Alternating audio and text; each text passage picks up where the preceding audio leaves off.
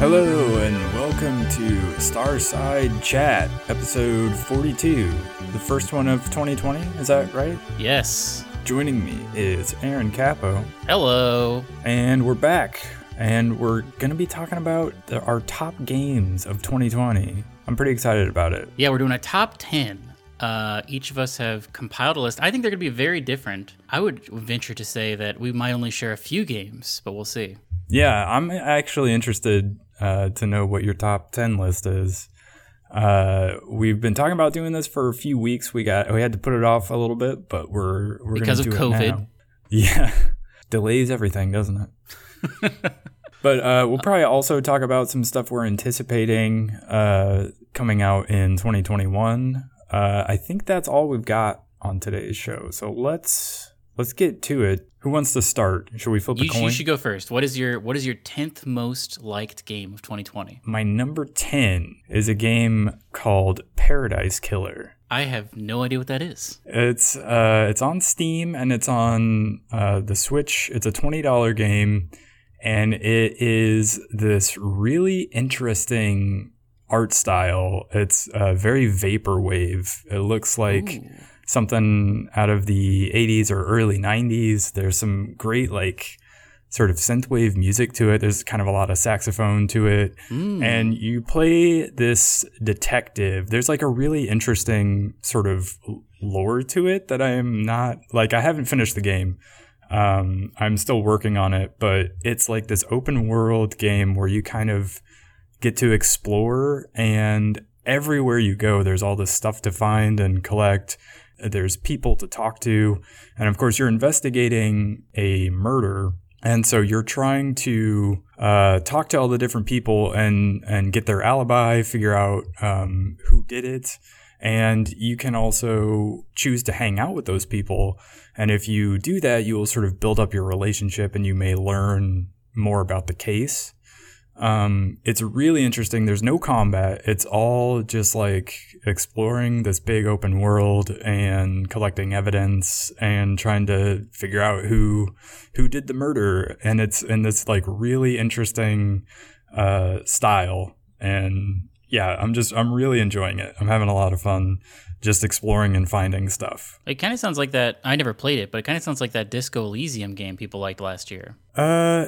This, well, so I should say, I guess this is a, a first-person game, okay. whereas uh, Disco Elysium is more of uh, isometric, and mm-hmm. also that's like an R P G. That's coming to Switch uh, in twenty twenty-one, I believe. It is. Didn't that come out in twenty nineteen? I thought it was supposed to come out on Switch in twenty twenty. Maybe it got pushed back. But I think it got pushed back, and there's like a definitive edition. That's something I probably will pick up for Switch, because everyone uh, raved about it. Yeah, they did. I, I um, wanted to play it as well. Too.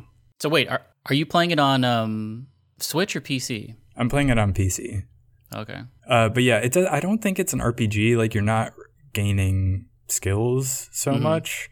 It's just narrative. Yeah, it's very narrative driven. Um, there's some like really interesting, quirky characters that you kind of want to be careful about your dialogue because you're like, well, if I sort of appease them, maybe they'll tell me more. But also like, I don't want to trust them too much because maybe they're lying to me, you know, like, so you kind of get to have these really interesting conversations. I don't know. I definitely think it's worth looking up if you haven't heard of it, because I, I think it's a lesser known game as well. Hmm. Yeah, I had not heard of it. I definitely am going to check that out. I think you would love the art style. I do love vaporwave stuff. Me too. So tell me your number ten game. A little game, you might not have heard of this, called Animal Crossing. I have now, heard of it. I didn't really play this game, um, but I put it on my top ten because my girlfriend loved it. And it's like, I feel like the first game she's really clicked with. Um, I mean, she played all the way through um, Mario Odyssey and really liked it. But I always was like there watching her. And this is the first game where she like actively would take the Switch away from me and start to play it. And she's logged like two hundred hours in it or something. Oh, geez. Um, yeah, this is that game it. that came out and like everybody, especially because of the pandemic and the fact yeah. that everybody was like uh, staying home all the time, like the Switch sold out like crazy and nobody could buy them. But it was because everybody was buying Animal Crossing and mm-hmm. playing it for a crazy amount of time. But an ideal time for that to come out. But I, I, I get the appeal of it. I just have never really been into it. I mean, I created a character on her island, and I will log in and mess around every once in a while, but it's not really for me. But I just put yeah. it on there because uh, she liked it so much. Yeah, I was going to say, I think the only Animal Crossing thing that I've played is the mobile app, like on the oh, phone. Oh, yeah. Camp or whatever. Yeah, I've heard that is not like a great representation of the series, but I don't know. It did not appeal to me. And I've I like watched other people play it just because I, it was such a huge deal at the time, and like everybody was playing it and talking about mm-hmm. it. But yeah, it didn't really appeal to me, so I, I didn't end up playing it. Hit me with that number nine, Zach. All right, so this one uh, I was back and forth on, but I ended up putting it on the list uh, just because I, I did enjoy it a lot. It's Pumpkin Jack.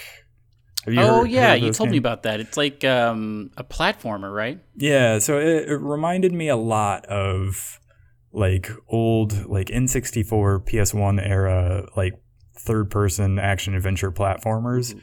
and it has a unique art style. It's very heavily inspired by like Nightmare Before Christmas. I think mm-hmm. it's it's got that whole uh, like Jack Skellington is the Pumpkin King. This is Pumpkin Jack, who's sort of like, I don't know, the Pumpkin King or whatever. uh, and also there's like a scene where it's you go to this like wintry area, and there's like a, a Santa character that you have to sort of oh. battle a little bit. Um, It, that I guess that's more of a puzzle and not like a boss battle or anything, but still, like the the reference is pretty clear. Um, and I I've always loved like those Tim Burton movies, so the fact that this is like leaning into that style a lot really appealed to me. Um, also, it came out around Halloween, which w- it was just sort of fun to like have something themed to uh, that holiday to play during the holiday. So I think after you told me about it, I watched a trailer for it, and it did look like something that is super fun to play. It's on Switch, right? Yeah, I played it on Switch. It's on Steam as well. I think those are the only two platforms. But yeah, it's it is a lot of fun. It, it's a very simple game. I think it was made by like one person.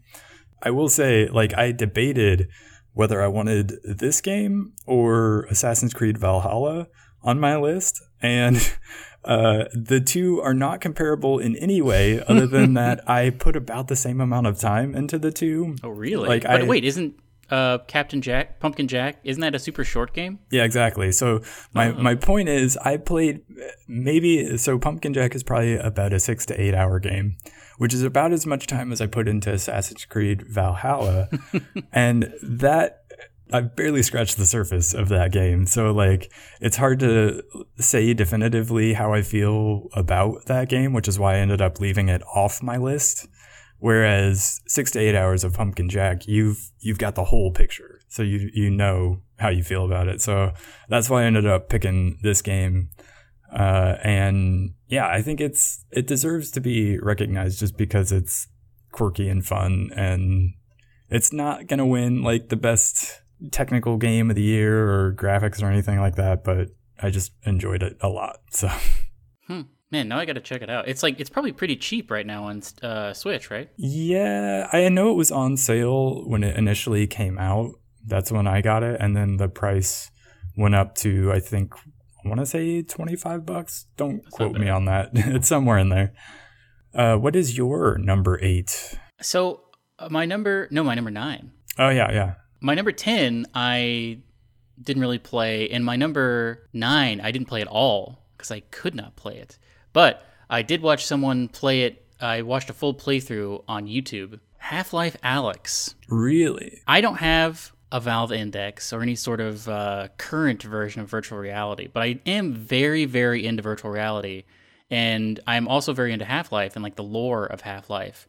And so I didn't want to drop like one thousand dollars on a new computer and a headset. But I did really, really, I was very interested in the story and just like the gameplay of like a triple A V R game made by Valve. And so I watched a guy on YouTube play all the way through, a guy that I watch on Twitch a lot, and I was uh, enraptured by it. Uh, it seems like a very, very cool game. If I had uh, an Index, I would definitely play it, but unfortunately I do not. but I felt like I should put it on the list because I got a lot of enjoyment out of it. I probably spent like twenty hours watching him play it. I don't think it's that long of a game, but he went back and did some like modding of it and stuff. But uh, I felt like I played, I mean, I guess I, I didn't get immersed in it, but um, it's something I gained a lot of enjoyment about. Yeah, I've heard nothing but good things about the game. Uh, I know you're like super into Half-Life and also V R, so like I knew this would be a thing that would appeal to you, but but yeah, I don't know. Not something I have played or probably will play. That's what I was talking to my brother about it, and I was like, man, this guy did a great playthrough of it. And he's like, well, I, someday I hope to, I'm going to eventually have V R and I'm going to play it. And I think I probably will someday play it as well, but uh, I couldn't wait. I, I knew that was going to be far away in the future, so I I I, I popped the tab on it, and I, I watched it, and it was great. Cool, but yeah. Hit me with that number eight, Zach. Number eight is Doom Eternal. Zach, that is my number eight. Is it really? Oh, we, wow. We matched up. What if it's the same for the rest of them? But yeah. We're very in sync. Uh, no, I I don't know about you, but there was a time where I forgot that this was a twenty twenty game just because yeah. it like it was such a long year and it came out so early on in the year. Mm-hmm. But uh, yeah, I think Doom has some of the best feeling like shooting in video games. Like oh it, yeah, for sure. Like the gun excellent play. Pacing too. Like yeah. I would sit down and play one level, and it would take me like maybe forty minutes to an hour, and then I would be good. I could just like stand up and walk away and be like, man, that was a that was a great hour of my life. Yeah, and it's it just it's so satisfying, that combination of like gunplay and music and mm-hmm. just like the movement and all the different mechanics that you have at your disposal. Like jumping, you have double jump and dash, and um, like you have a melee and all your different weapons. And like when you watch somebody who's like really good at Doom play the game, and they're just like hot swapping back and forth between mm-hmm. like their last couple of weapons, and like so they're not even waiting on reloads, and they're just like super efficiently taking everything down. Like, one, I can't quite get to that level, but also just like it makes you feel like you can a little bit, just because I don't know. It's it's hard to explain, because it's also when you think like best shooter mechanics, you typically go to something like Call of Duty or Destiny, because there's mm-hmm. like A D S. Those are like more modern style shooters. Mm-hmm. Um, Doom somehow is like a retro style shooter that also feels super modern and like maybe as good as, if not better than, a lot of the other modern shooters. So I agree entirely. Yeah. Plus, uh, I thought they did some interesting things in Doom Eternal in terms of like they kind of go into the Slayer's background. Uh, and yeah, story. And it's legitimately funny at parts as well. Like I laughed multiple times while I was playing it. Yeah. So I think I liked it better than the first one or the last one. Hmm. Where would you rank it there? That is a good question. Um, because I'm not gonna lie, I fell off of what was it, Doom twenty sixteen. I yeah, never, I never ended up finishing it, but I did finish Doom Eternal and liked it the whole way through. I think you're right. Um, yeah, I think this is a better game. Although, I mean, there's something so pure about the first one, or not the first one, but the twenty sixteen one. But yeah, I think they have added so many things in this one that it's impossible not to say that it's better. Yeah. So I guess that means I'm moving to my number seven pick then. Yeah. All right. A little game called Star Renegades. Ah, I remember you telling me about this. Yeah, I watched, uh, I think we watched a trailer for it together, but I never got into it. Yeah, so I'm not normally into roguelike games. Like, we've talked about that multiple times on this show, but I like a good turn-based combat system. I also like the the pixel art style, and I like the the music in it. It's it's one of those roguelikes that tries to make you feel rewarded for like taking on a run, and even though you fail and you have to start over again, you'll unlock a different character. And since you have like a party of, I think you start out with a party of three, and you can eventually have like four or five characters with you at, at a time. Um, and so just sort of like working on building out a team composition that like works well together is interesting. And like the more characters you unlock and the more you you get other things as well. I forget what all you get. It's been a while since I played it, but you get you can unlock different types of gear that you can have sort of spawn for you in the world as you're going through it, and that'll help you. So there, there are some things there. And the story is pretty simple. There's like an alien invasion. It's a little bit, um, what was that movie with Tom Cruise? Oh, uh, Edge of Tomorrow. Yeah. Well, it's it's kind of like that, but instead of like you dying and uh, waking up again, you die, but this robot will go to like a, it's like a multiverse. It'll go to a different universe and find the same people and work with them. And they're all also dealing with the alien invasion because this is all happening on in every universe, basically. Mm-hmm. And so that's how it kind of, even though your characters died, okay, that universe has failed to push back the alien invaders. So we'll try go into a different universe and see if we can get people there to do it. So it's it, it works. And I don't know. I just the what they did with the turn-based system, I think it's one of the best that I've played. I really love how they have like the timing bar up at the top of the screen, and you can very clearly see where each character is going to get their turn. And certain characters have abilities to, if they hit somebody before they've had their turn, it will push them further back on that timing bar. And so you can kind of really strategize how you go about attacking. That system is very interesting, and I loved the way it worked. And so it kept me coming back. I kept trying to, you know, find a better team composition and sort of develop some of the relationships with the characters, which you kind of do a little bit. I think it's not, it's certainly not as nuanced as another game that we're going to talk about here in a little bit. um, yeah. But I thought it was interesting, and the art style I remember being really cool as well. Yeah, it's very, very good. I know you're partial to pixel art as well, so so yeah, it it's definitely got a unique look that you should look up if you have not seen this game at all. But yeah, I, I loved it. Tell me about your number seven. Zach, I think this is probably higher up on the list for you, but uh, Yakuza Like a Dragon. Ooh, yeah, we may talk about that more in a little bit. Um, I have not finished it. Uh, I took a break when other games come out, but I there was a period of time where I would play this game for like three hours a day, every day, and just like grind stuff, like just do side missions and explore and not even do main quest missions. But I love it. I love the setting of it, the story. I I am not super in love with the combat because I want the like more of like a tactical yeah. ability to move people around. Uh, I think it's lacking in that, like uh, too much of chance in it, random number generation rather.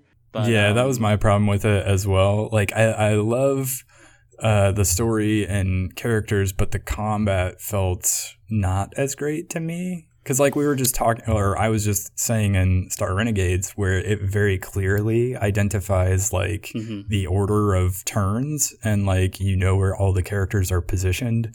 The, the turn-based combat in Yakuza is kind of random because the characters are moving about they're moving about in the space at random.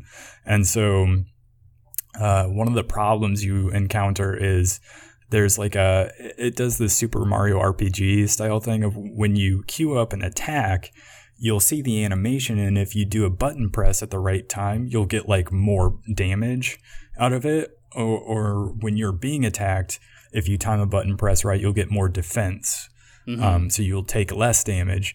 But the problem with that is because the characters are all moving around at random and the camera's like dynamically trying to pan around and keep track of all the action, what'll happen is you'll have your character attack somebody, and then the camera will like whip around to the right at, to try to zoom in on yeah. the next person who's attacking your character. And you're like, there's no way I can time a button press while the camera's like searching around trying to find who's attacking next. Like, th- so it doesn't, the combat is certainly not one of the strong suits of You Yakuza. Also, you get benefits from, like when someone's knocked down, like focusing on that person. Yeah, yeah. But if all of your people are splayed around erratically, uh, they could still, like some person might be super far away, or they might have to run by a couple of people, in which case they're just going to like get like tripped basically. Yeah. uh, which is not great. And I I want the ability to like manage where they are on the field, which um, maybe makes the combat too complicated. But I feel like I there's so many situations where there's one like big heavy that I'm trying to take down, and I can't focus on him because everybody is just like wandering around in front of a bunch of bikes. Yeah. Or like you'll have a character that has like an area of effect attack that could de- deal damage to multiple people. Yeah. But because they're moving around at random, they may enter or exit your area of effect when you try to do your attack. And so you may end up not actually getting the benefit of area of effect attack, and you just end up hitting one person. You're like, well, that didn't work out. I also wish that I could pick the order that my team attacked in, because oftentimes, like, my person with the area of effect attack is like the second or third person that I get to use. And by that time, the clump of enemies that were just like walking by have all spread yeah. out, uh, which is not great for me. Yeah. And it would be nice, like, uh, like I said, to have like a, either a timing bar so you knew where everybody was going to attack on the timeline, mm. or that they each had like a, a turn meter somewhere displayed so that you knew who was going to get to attack next. Uh, and then like a turn or two after that as well, so that you could be like, okay, my character with the AoE attack is like third, so I'm going to use my first character to boost attack up on everybody or whatever. Um, but you can't really make those decisions very well because you don't really know the order that everybody's going to be attacking. Yeah, but it's still a good game, uh, and I enjoyed it. Someday I hope to pick it back up, uh, but today is not that day. Zach, what is your number, whatever we're on? Seven? Six. Six. I suspect this game might be higher on your list, but my number six is Hades. Really? Very low. Yeah, lower than most. Uh, like I said, I'm not a huge roguelike person, so I have like fallen off of this game, uh, but I, I played a lot more of it than I have any other roguelike. Yeah. Um, and I th- it's, it sucks you in with that loop. Yeah, I think and the big reason is because of how good it is at making you feel rewarded. Every time you make a, a run, you're just as excited to get back to like the main hub where everybody is to to talk to, because there's so much going on there as well. So it, it does something that I, most roguelikes don't do, and that's like tell an interesting story with interesting characters, mm. where being in the main hub where you can talk to everybody is every bit as interesting, if not more interesting, than like doing the combat. And I mean, the combat itself is very good as well. So it's not like that's a, a downside and you're just hoping to get back to have more conversations. But um, yeah, I, I enjoy the different weapons. I enjoy the combat. But there's so much going on with like the characters and all of that that I don't know. I really, really did enjoy it a lot. Um, it's just not the type of game that I will probably spend one hundred hours playing, if that makes mm. sense. Yeah, I um I so I did the, I beat it, but you know when you beat it you don't really beat it. Right. But I I basically completed a run, and then I probably completed like maybe five or six more runs, and then I just kind of fell off of it, but I know that I need to keep doing it to progress the story. I just other things came out, but it was great to just sit down and like bang out a run and then feel really accomplished at the end of it and like spend all my points. Did you get it on Switch? I, I did. I'm, I've been playing it on Switch, or I did play it on Switch, but it has cross-save with P C, which is cool. But I have not taken advantage of that. Would you have to? You'd have to buy it again on Steam. You'd have to buy it again on Steam, but you wouldn't lose any of your progress, and you could play with keyboard and mouse. Although I don't, I'm not sure that I would enjoy that. I yeah, think I was it would be say, better with controller. I was gonna say it seems like the type of game that I would rather play with a controller, but I don't know. I mean, definitely like the bow, maybe like the projectile weapons would be better with mouse and keyboard, but I don't know. I think Switch is definitely the place to be for Hades. I think so, too. Especially since, like, you can just, like, do a run uh, in, like, twenty minutes on your Switch and then just put it in rest yeah. mode and walk away again. And then, you know, I, every game is ideal for the Switch, I guess, is what I'm saying. But, uh, um, no, if you're a fan of Greek mythology, for sure, you need to play Hades. A good year for you. Yes. Because, uh... what else came out? I feel like, um, what was that Ubisoft game? Uh, oh, yeah, the Immortals Fenyx Rising. Yeah. Also very Greek-inspired. Neither of us played that game, so it's not going to be yeah. on this list. Spoilers. Well, my next game, this might be higher up on the list for you, but uh, I put it here because I am still undecided on it. I very much like it, but I haven't beaten it. And it's uh, Cyberpunk twenty seventy-seven. Ooh, lower than I thought it would be on your list. Yeah, you know, I in looking, I tried to gauge, like, how how much enjoyment I got out of something, but also, like... Um, how much time you put amount, into it. Exactly, the amount of time I put into it and just, like, the way it made me feel. And I, I, I really am enjoying Cyberpunk twenty seventy-seven, but I I feel like I still have barely scratched the surface of it because I'm just wandering around doing side quests and, like, not really doing the main mission, yeah. so I can't speak to the story elements of it. I, I did um, that for a while, too. I got to a point where I was like, am I enjoying this? Because I, I started getting bored of it because all I was doing, like... I convinced myself that I, I'm going to go around, I'm going to complete all these side quests. I'm just gonna, I'm not even going to look at my journal. I'm just going to open the, mm. the map and be like, okay, that's what I'm doing. Exactly, here's, yeah. a, here's a side quest. I'm going to go to this and do this.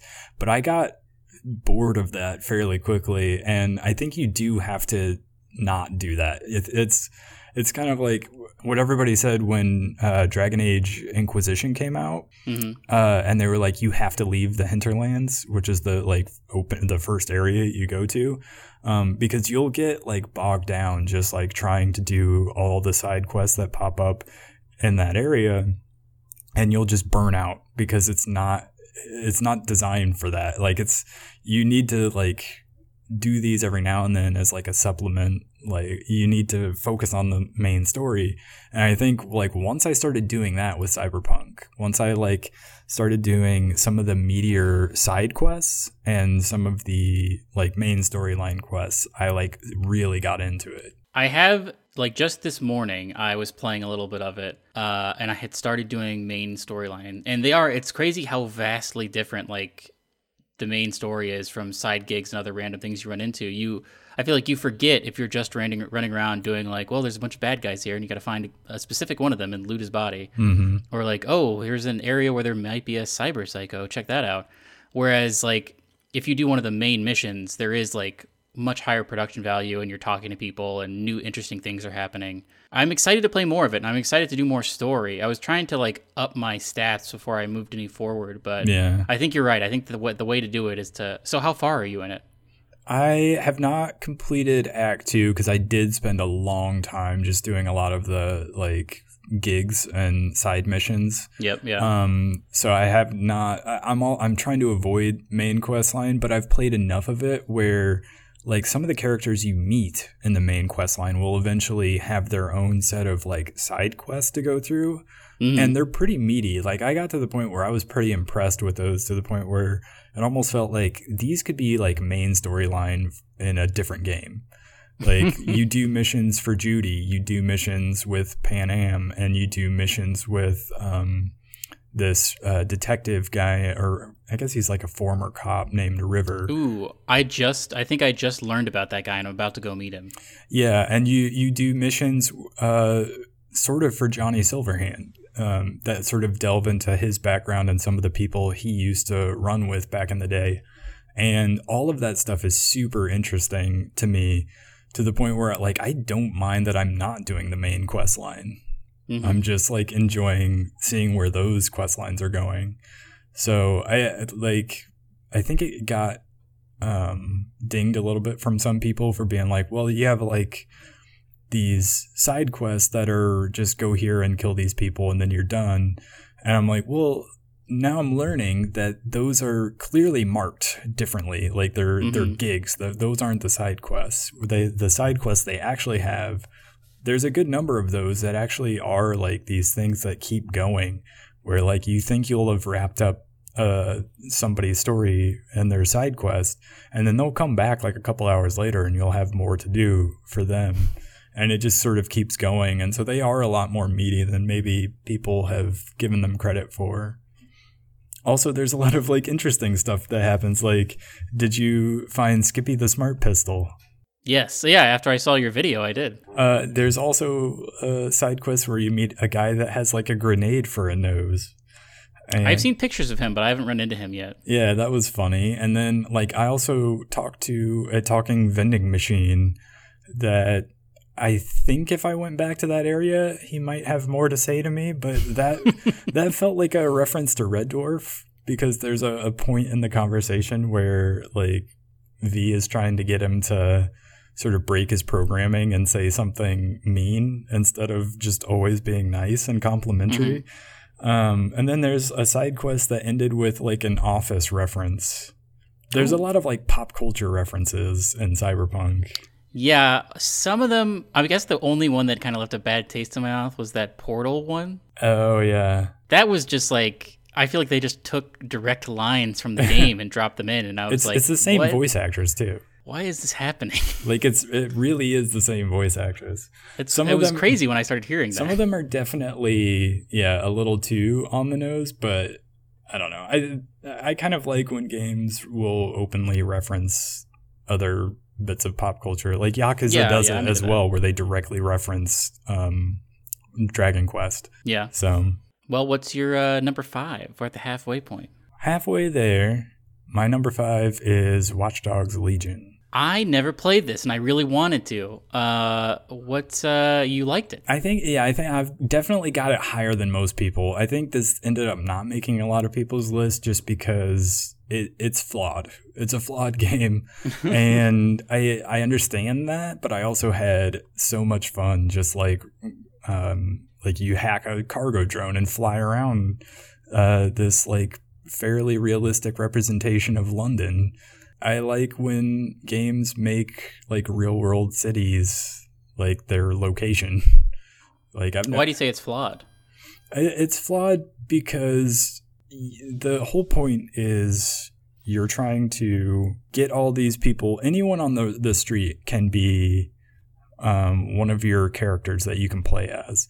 You can sort of recruit everyone, um, and I guess in that way, it's more satisfying than Cyberpunk, where like every, just the random people on the street don't do anything. Like the, yeah. the city living city aspect of that game is not that great when we thought it would be, but it's not. Um, Watch Dogs Legion, any random citizen can be recruited and then you can play as them. Um, but that also means that during the story, like each cutscene that's trying to build on the last one to tell a story, there's just this random new person there that was not a part of the things that happened previously and may not be there again next time. Like, it's hard for those to sort of line up together and sort of build to anything cohesive when you don't did you really play have with, a main uh, character. Did you play with permadeath on? Yes, I did. Did any of your characters die and you were super bummed out about it? Yeah, so that... I know like a lot of people were saying it needed a main character to make the story work, but I I ended up liking my the people I did play as, so that when they ended up dying, I did feel bummed about it, because like I would find a character that had like a cool ability set. Like I had a bunch of spies that had like they could summon uh like double oh seven style Aston Martin, and Ooh. They had like a silenced pistol, and they had a watch that could like hack people.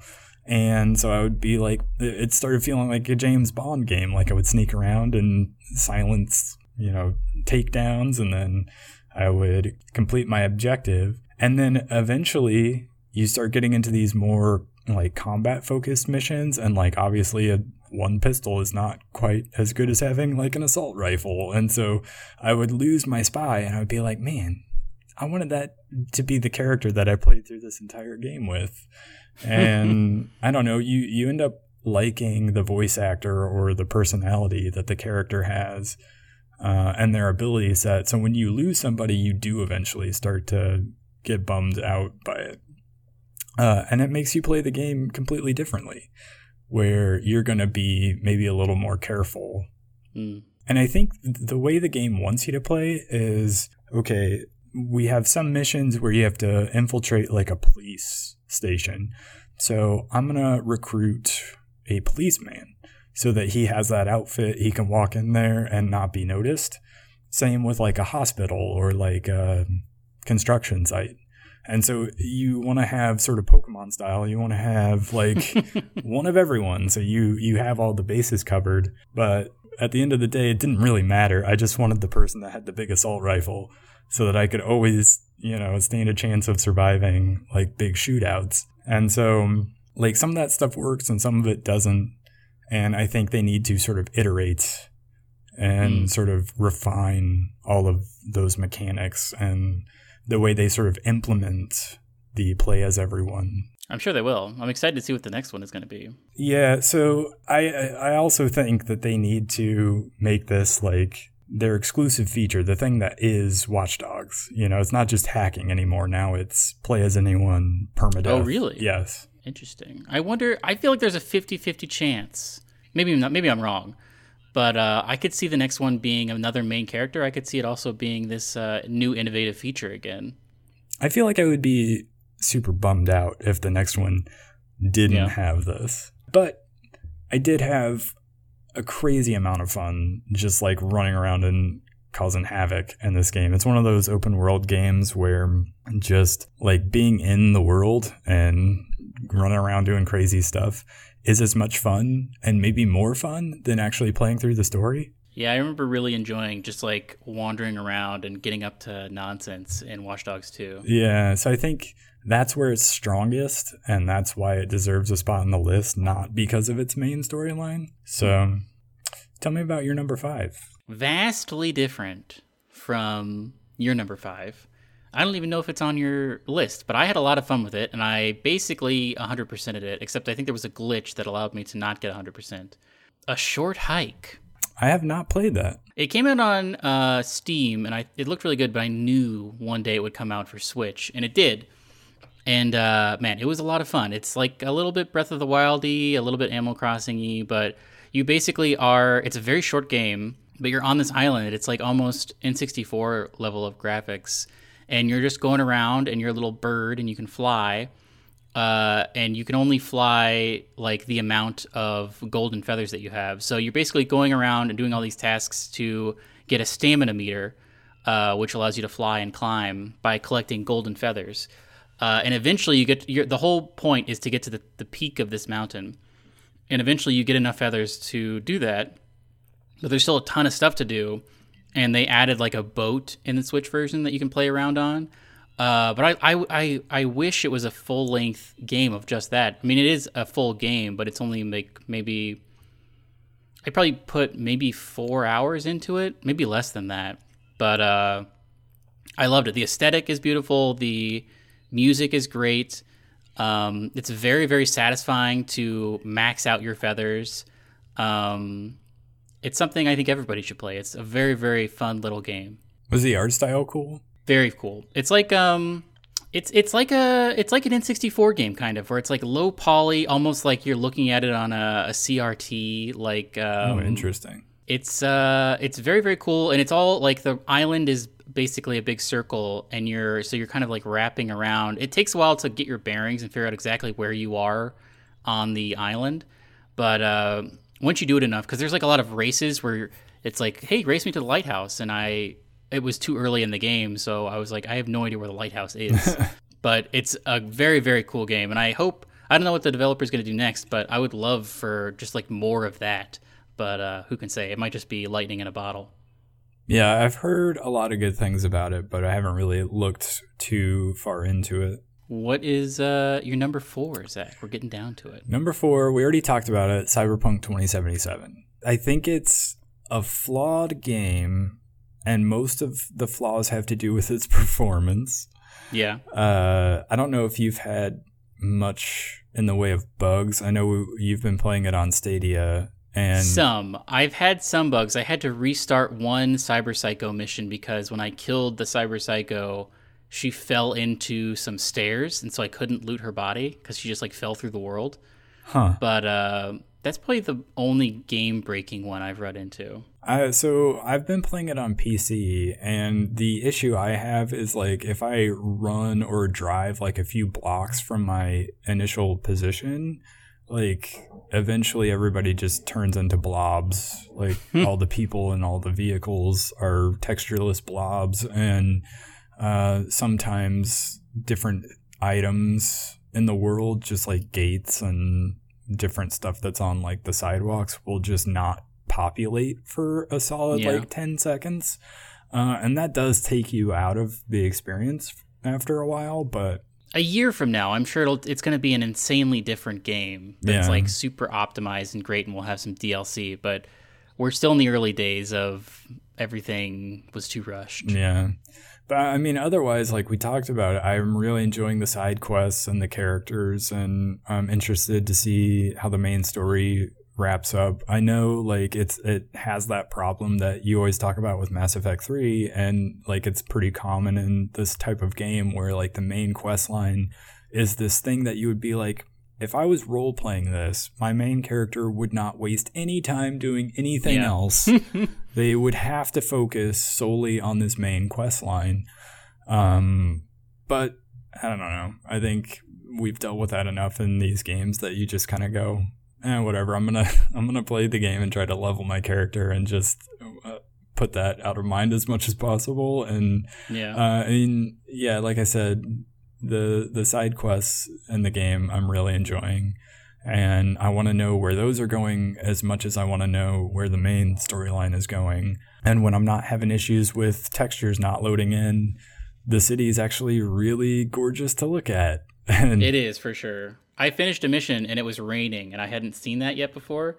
And so I just like wandered around looking at stuff in the rain, and it was beautiful. Yeah, I've done that too, where like I'll just be like, man, this area is so cool looking that I, instead of running, I'll even just like walk around and just like I'm looking up and looking at all the mm-hmm. everything in the world, and it just looks so cool. It, it could be one of those games where I spend as much time just like looking at the scenery as I do actually playing the game. But I've posted some some uh, pictures on Instagram of uh, I saw, yeah. of the world. I, I've taken more, but yeah, I don't know. At some point, I'll get back to playing the game itself.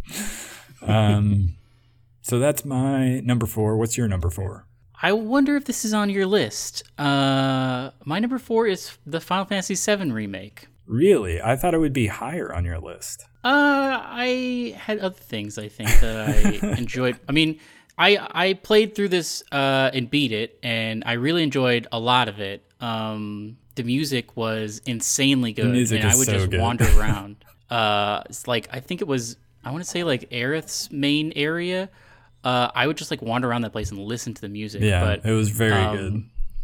It's so good, and I I enjoyed the combat a lot. I uh I don't have a ton of bad things to say about it actually. Um, I wish it was the full Final Fantasy seven experience, but I guess we'll have to wait for that. Yeah, that's probably um, the biggest knock on it, honestly, is like, uh, especially with the ending, where yeah. it, it feels like a lot of things happen that, especially for someone like me who hasn't played other Final Fantasy games and hasn't played the original Final Fantasy mm. seven, um, you just have no context for a lot of what's happening, and you're just like, well, I don't even... It's true, yeah. I mean, I definitely... I hadn't played it since college, and I played through all of it with my girlfriend prior to the remake coming out. And they, it is crazy how much, like, there are seeds of things to come, just, like, sprinkled throughout. Yeah. But uh... and, and to a certain extent, like, I... to me, it didn't bother me as much as it bothered a, a lot of other people, but... because to me, I was just like, well, you know... this is part one. Like, I'm sure that this will make sense in time.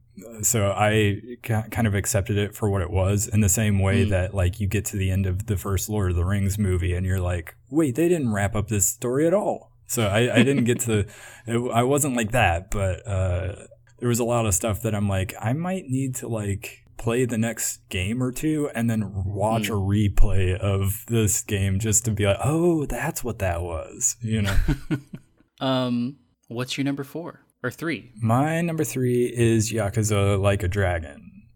Ah. Uh, so I enjoy the characters and the story so much. Like, we already t- we already get? talked about the problems that we've had with the combat, but like I think the story and characters are making up for it for me in a, a big way, to the point where I don't really care as much. Also, I think the combat is growing on me a little bit. Like, I'm, because as you, you continue to play, you unlock, you can get more characters, and you can unlock other classes for them to play. And So the combat does get a little bit more interesting because you can start to strategize. Okay, I want, I, I'm going to use this character's, this one ability that can stun somebody, and I can use this ability that will like make somebody not able to attack. And then you can kind of, okay, I'm going to take out, make these two people not be able to attack, and then I can focus on these other characters. And so you can kind of strategize a little bit more than you can at the beginning of the game when you have none of those abilities. I think I made it a little bit further than you. I, I am still playing it. I, I've been switching back and forth between uh, Cyberpunk and Yakuza. And I I think I'm into chapter ten or eleven, which is beyond the point. So I think last time we did a podcast, you talked about how you were at the point where Namba had left the party. Yes, he... The part that um, I hit a wall at was you, you realize he's he's hiding out at Bleach headquarters. Um, and so you go there, and then you have to fight that guy that basically set you up that time. And I found that boss fight to be impenetrable, uh, such that I probably will have to go back and level up before I can beat him. So you haven't done the uh, wrecking ball fight, have you? No. Okay, so you're not even that far. All right. I definitely have struggled with the combat at times, but I I think I have enough characters that have different healing abilities that mm. uh, I was able to get through all of that stuff on my first try, which is maybe a tip, like use uh, classes that have like healing abilities. What are your classes? Like uh, I am, I left the main guy as hero. Yeah. And then Nan was a chef. Oh, I, I left him as the homeless guy. Maybe I should turn back to that. I made the police officer a uh, whatever the thing is that has a giant hammer. I think construction worker. Is and that what that what is? I, with the girl? I I had him on that class for a while as well, but I don't think it was a construction worker. I thought he was like a bouncer or something like that. Yeah. But I, I did. Uh, I eventually switched him to whatever the class is where you can have a guitar, because that's more of a support oh. style class. And so you can, like, the first thing you do with him, your very first move, is this, like, heal over time thing for everybody. Ooh, I should do that. And then what do you have for Sachan? I made her the dominatrix. Is that, which one is that? Night woman, or, like, night lady. No, like, what's your uh, weapon? A whip. Okay, that's not what I'm using. I'm using the one with the microphone. I think it's a host. Oh, yeah, she's like a host yeah. or like an idol maybe? Yeah, she can heal everybody with that class. And her main attack, or like her first special ability, is an attack that can... I forget what the term is they use, but it, it makes them not able to attack. Like, or, or at least there's a chance if the effect is active. Yeah. Sorry, there are people moving in, and it's very noisy right now. I can't hear anything. Okay, well... Uh, anyway, yeah, so I, I've used that class for her. And then another tip, if you get through that section, actually, is Namba with your party right now? No. Okay, so the other thing I did, and you may have to get through that section before you can do it, is I played the, the very next thing I did is I went to the business management minigame. Yeah, where you're like making cookies? And no. The where you um what is that, Ichiban Confections? I guess you're making yeah. cookies, but uh, if you play enough of that to the point where you get your business within the top one hundred of businesses, the woman who owns the place, Ari, you can add her to your party.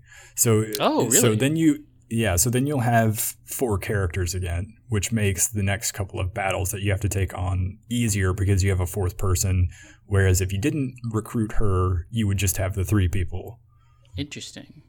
So definitely do that because you're going to want four people, especially when you get to the point where you have to battle a, a wrecking ball. It's so good.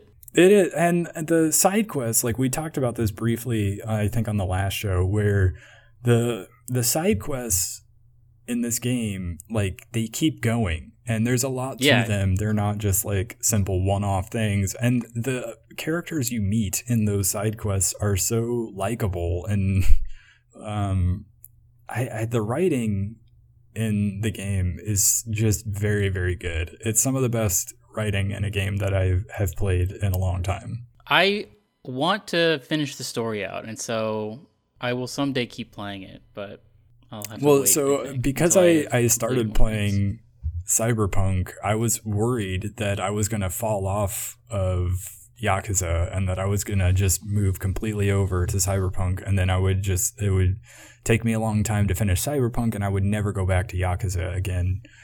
But I decided not to do that, so I'm switching back and forth so that I can keep up with both of them and not fall off of either of them. But it's probably going to take me longer to get through both of them doing it this way. Yeah. Uh, so tell me about your number three. My number three is number two, Zach. It's Last of Us Part Two. Ooh. I did not play this game. I played it uh, with my girlfriend because she likes to watch me play those Naughty Dog games. Um, it's very cinematic. I enjoyed it a lot.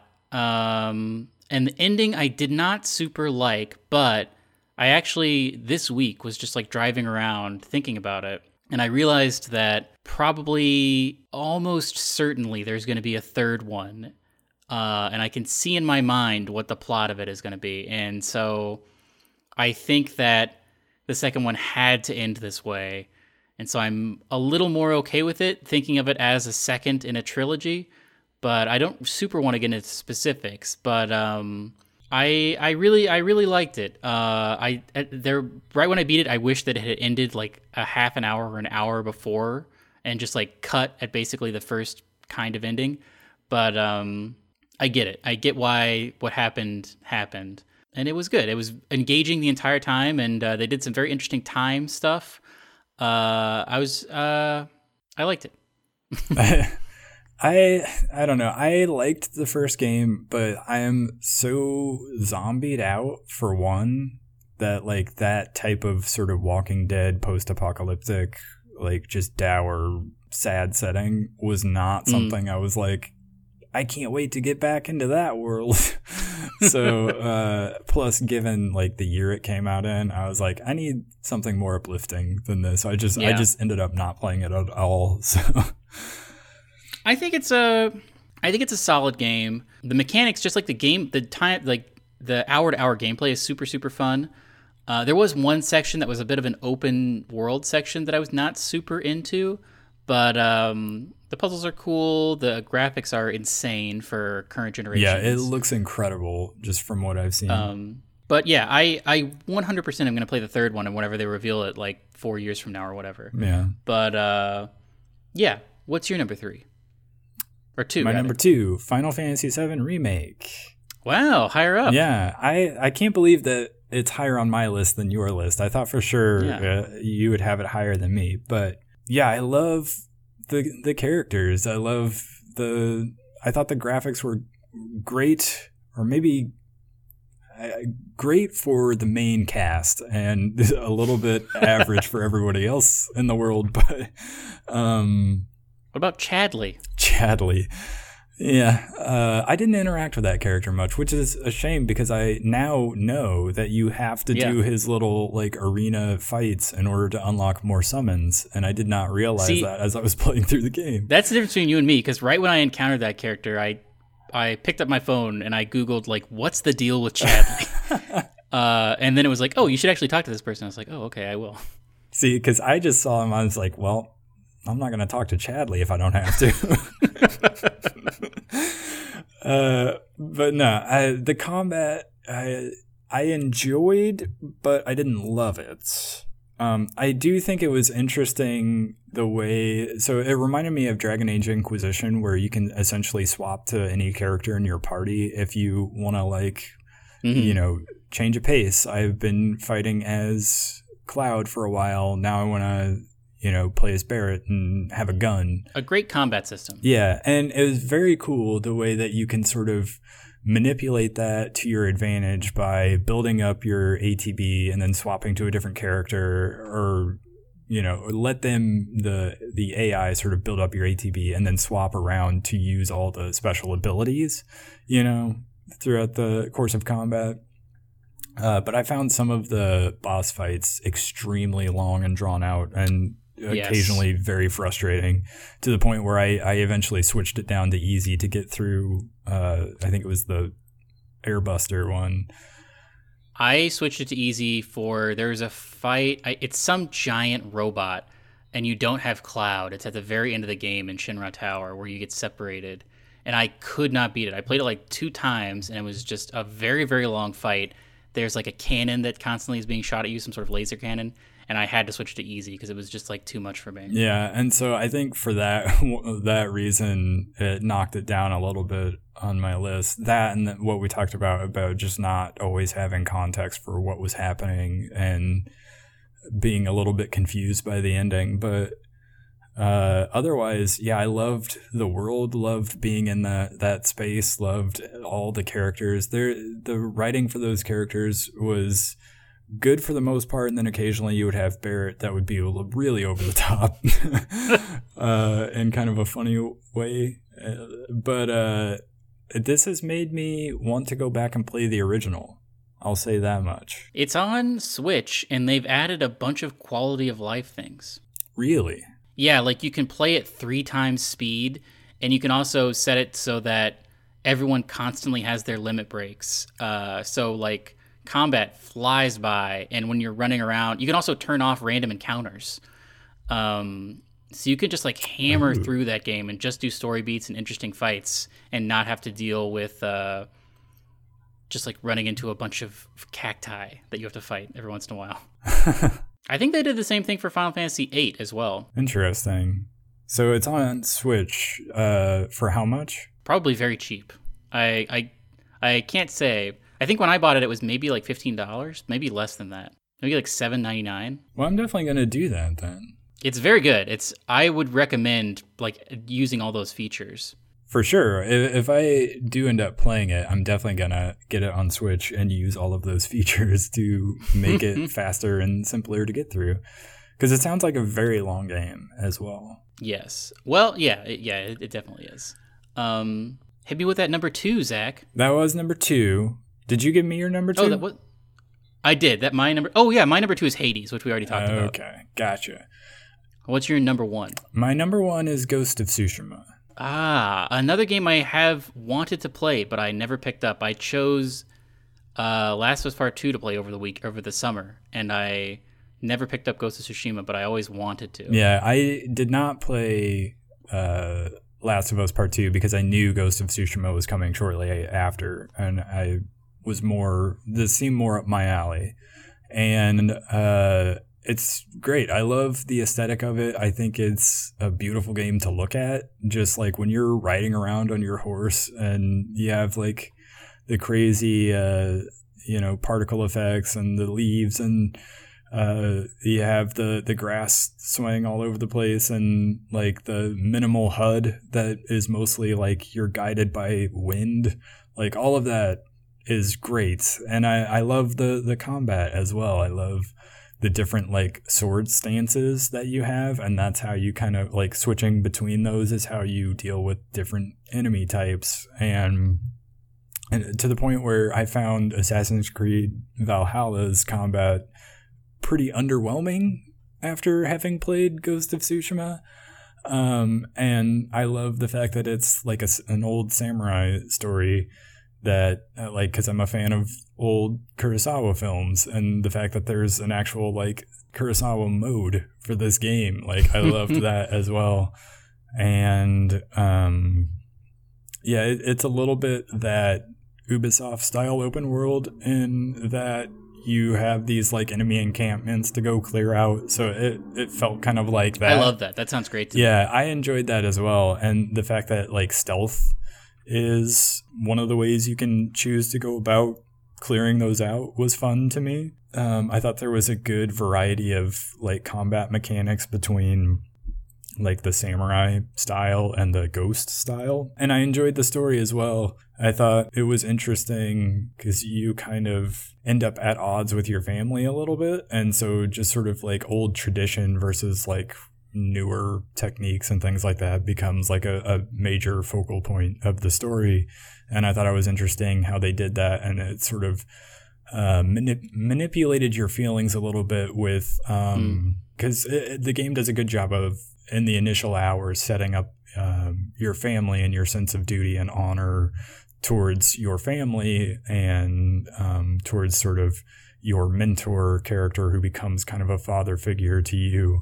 And then how the story and what you know you have to do to beat the enemy kind of puts you at odds with your father figure. And a lot of that relationship really was interesting and worked really well for me. So I, I really enjoyed the story. And to, to me, the reason why it was number one over some of the other games was it was sort of the game that didn't feel like I loved it, but there was like this one major flaw that I had to look past. Whereas I thought mm. like Cyberpunk, loved it, but there's a lot of bugs and performance issues. Um, Yakuza, love it, but don't love the combat. Uh, Final Fantasy seven Remake, love it, but there's a lot of stuff I don't really get about that game.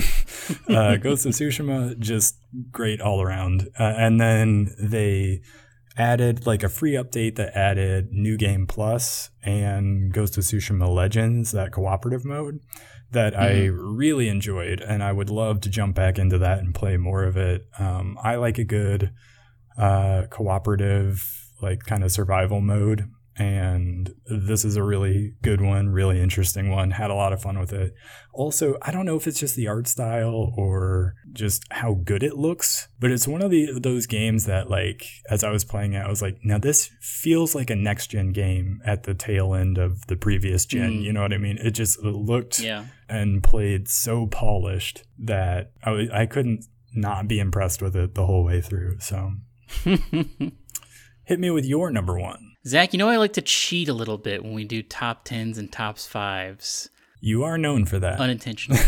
My number one game of the year, the thing I spent the most time playing, ironically, is Dungeons and Dragons, the pen and paper game. So not a video game. No, since August, since like early August, me and a group of my childhood friends every Saturday have logged on. The pandemic has helped with this because no one can go anywhere.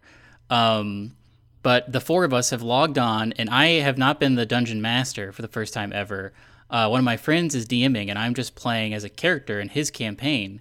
Uh, but we've been doing it every Saturday since early August. We've only missed like two or three weekends.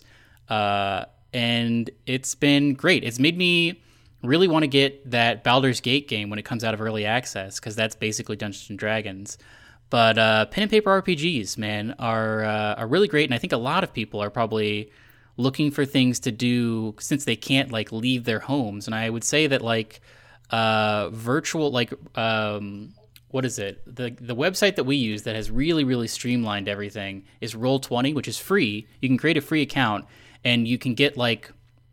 It has all the Dungeons and Dragons five e stuff built into it, so you can make characters, and the Dungeon Master can control like the map that you see, and there's just you can make buttons to click instead of rolling dice, um, and it's great. It's and it's basically completely free. Um, you just need the source books, which you can find anywhere. But uh, yeah, Dungeons and Dragons pen and paper R P Gs are great, and they're very fun to play on in person. But I think they're equally as fun to play um, online. I'm jealous because I would love to get into that kind of thing, because the, the like one time that we got a chance to do that together with some friends that we worked with, I had a yeah. lot of fun with it, and it was a blast. I think it would be so much fun to do that more. I just don't know enough people that would be into that sort of thing to like. I'm telling you, man, we should try to rope in some of our uh coworker, our old co my, my old coworkers, but your current coworkers. Uh, and uh, see if they would be into that, because I think we could get at least one good session out of that before uh, it fell apart. Yeah, we probably could, and I would like to do that, because I agree with you that like just sitting around playing like a pen and paper R P G with your friends is a lot of fun, and, and definitely know, worth doing. I'll give a shout out, an honorable mention, um, like pre pre Dungeons and Dragons games every week. We do like a little. Like random thing as like a palate cleanser before we start the campaign. And a thing that we've been doing lately, I didn't know I even owned this, but I do. Uh, I have a game called Drawful two, which I think is a Jackbox game. I think I got it as some sort of humble bundle and just never installed it. But it's basically Pictionary, but you all play on your phones. So it's available on any console. Like, you can get on Switch or computer or anything, but you basically all you need to do is uh, everyone needs to see the same screen, and then you go to like jackbox dot t v and type in the code of the game, and then you all just like draw on your phone, and it's like a Pictionary game where you get points if you draw something that looks more similar to the thing and people guess yours on accident instead of the real one. But uh, you can play with up to eight people, and it's I think it's only like five bucks or something on Steam, uh, and it's a lot of fun. Uh, it's you can you can. We always say we're just going to do like one game, but we end up playing like three games before we get into Dungeons and Dragons. It's uh, Jackbox, the Jackbox technology of like using your phone as the device you play on is uh, like, it feels like magic. Yeah, I think that's why a lot of people got into, uh, what is that game? That big game that everybody's playing or... Among Us? Yes, Among Us. Because... Can you play that on your phone? I think, didn't it start as a mobile game? Am I wrong? Oh, I don't that? know. I'm not sure. Either way. That is one of those games where it's like simple to play, so like even people who are not like into video games have gotten into it. Mm-hmm. I'm just checking my phone right now, so I'm not crazy. Yeah, it is. It's a a mobile game that you can also play on P C. But uh, yeah, neither of us played Among Us, which is why it didn't make either of our lists. um, any games that you didn't get around to that you want to play? I mean. Watch Dogs Legion and Ghost of Tsushima are two giant ones that I need to get around to. Uh, for me, uh, Persona five Royal came out. Oh. Uh, I loved Persona five when it came out two years ago, three years, whenever that was. Um, and this is just more of that game. I didn't finish it the first time because it's so long. Um, so I find it incredibly daunting, the idea of playing a version of that that's even longer. Um, but I... Like, that's the game that if there's ever a game in your your head that you're like, one of these days I'm going back to that game, because it, it like is always in your head, and you're like, I love the soundtrack to that game. Like, I, I'll, every now and then I'll think about it and be like, that was such a good game, I want to go back to it. Persona five is that game for me, or I'm always like, I'm gonna go back and finish this game one of these days. Um, yeah. And the fact that there's now like a new version of it that I can like start over and r- sort of recap myself on everything that goes on. Plus, I've heard it's a little bit more uh, streamlined in some ways. Uh, it improves on the experience of the original. Um, it's like the perfect excuse to get back into that game. And I've been wanting to for so long that I probably will at some point this year play it. But uh I did not end up playing it before we recorded this podcast, so I couldn't comment on it. But what's it on? It's on P S four and P S five, I guess. It's a PlayStation exclusive. P S E. Yeah. Um, also, there's a little, like, I think this was a twenty twenty game. Have you heard of Eichenfell? That sounds familiar to me, but I don't know what it is. It's like a pixel art game that's sort of inspired by Earthbound. It's sort of that style R P G. Okay. Um, I, I've heard the soundtrack to it, but I have not played the game, and the, the music is pretty great. And one of these days I will probably get around to trying to play that game, but it, it seems pretty good. Hmm. So those are the ones I'm probably most disappointed that I didn't get to play. Um, I wish I could have played more Assassin's Creed Valhalla. Oh, cool thing. So I have Assassin's Creed Valhalla on Stadia. And because, like, over Christmas, um, I had an extra Stadia Premier Edition, so I gave it to my sister, and my brother also has a Stadia Premier Edition. So we were like, hey, we have this, like, family thing where all the movies and T V shows we own through Google Play, we can all access, because if I bought something, my brother can also watch it. That mm. extends to Stadia games as well. So if I Ooh. if I have bought a game, my brother can also play it. That's crazy. So the only thing is you can't both be playing it at the same time, I think. Oh. So if you wanted to that play like a co-op game, you would both have to own it. But if I have played and finished Cyberpunk, my brother can play it, and I don't. He doesn't have to buy it. um, which is very cool. So my sister has actually put more time into Assassin's Creed Valhalla than I have, even though nice. I was the one who bought it, and I sh- I'm the one that has a podcast about games. So, so yeah, we uh, she could probably tell you more about that game than I could at this point, but.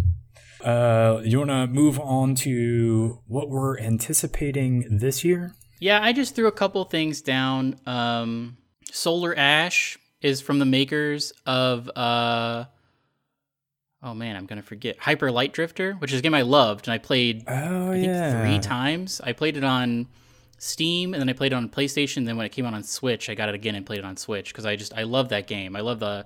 The music, which the same guy is doing the music for this new one. Disaster Piece? It's, uh, it's three D. It's, I think, uh, like third person, whereas the other one was just pixel art. But uh, it might take place in the same universe, kind of, or like the same dimension. I'm not really sure. But uh, we don't really know a ton about it, but it looks great. Yeah, I heard that developer um, was making another game, and I was like, ooh, I would definitely check that out. Uh, knowing yeah. nothing about the game, just the fact that that developer is making another game. Also, every like two years, I get back into Minecraft. And uh, the big update that's going to happen in the spring, hopefully, is the Caves and Cliffs updates, which is uh, something they've talked about for years. It's basically they're rewriting the algorithm that makes caves in Minecraft, which is a, that's a big part of Minecraft. Um, and caves are going to be like much more interestingly uh, generated. I think I maybe this was in the previous update. I can't recall, but...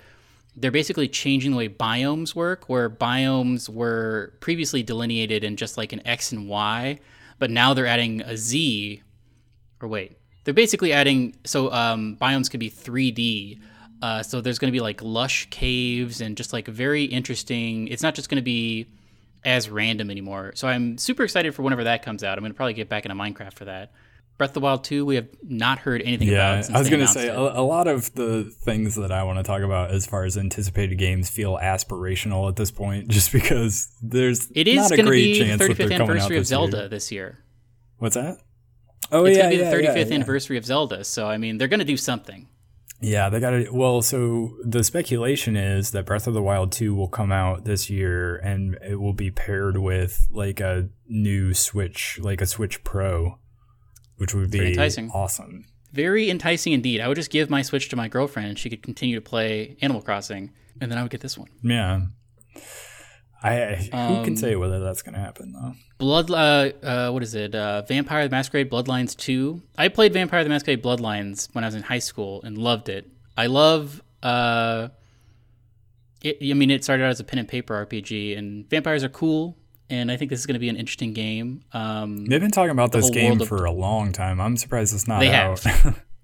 Probably the pandemic in yeah, some way affected I'm what sure. was going on. But most aspirationally, though, and this is a real shot in the dark, who can say, uh, but Starfield. Maybe we'll get oh, some more about yeah. Starfield. I, I mean, I am super looking forward to that game. And I, yeah, definitely if they have more to share about that game, I am all ears. Um, what about you? What uh, do you have any on your list? God of War, probably Ragnarok. Who knows ah, what it's going to yes. be called? Um, the thing that's going to make me buy a P S five, um, yeah. or, or the thing that when I eventually do buy a P S five that I will have bought it for. I have tried. You can't get P S fives. It just doesn't work. Even though they say, oh, their target's dropping P S fives, get them while they're hot. You can't. It's impossible. I, yeah. Um. That game, uh, I loved the last one, and I can't wait to see what they do with the next one. Uh, Breath of the Wild two, like you mentioned, um, super excited for that game. Don't know if it's actually coming this year, but hopefully it does. Uh, Horizon Zero Dawn two, what was, what was, I forget the actual name the of it. Forbidden West. Forbidden West, yeah. I... I enjoyed the first one. It took me a little while to get into the story of it, just because it... it felt very like a mishmash of teen dystopian fiction for the first like mm. hour or two, and I was not yeah. super into that. But like once the game like opens up and you can like start to um get more of those uh bow and arrow mechanics and the different abilities in the game, and just like sort of exploring the world and uh dealing with their unique sort of like machine prehistoric animals. uh, I enjoyed it quite a, a bit, so I would definitely be down for playing another one. Uh, also, Mass Effect Legendary Edition. I uh, like. I don't have my hopes super high that it's going to be like a great reworking of that series. It probably will just be a simple remaster, but I would love to sort of go through those games again. Every now and then I, I'll go back and play through them again, and I enjoy playing them. So having a version of that that is like more up to date would be nice.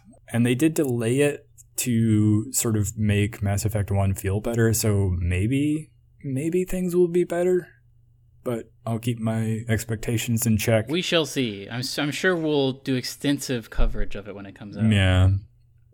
Um, one that I probably should be more cautiously optimistic about rather than excited is Outriders, just because it's been delayed so many times. Uh, I'm not at all interested in the story of it. I think it seemed looks very generic and not really all that interesting, but the third person like shooter mechanics with like abilities that basically anything that can give me like Mass Effect vibes, I'm like, mm-hmm. let me, I want I want that.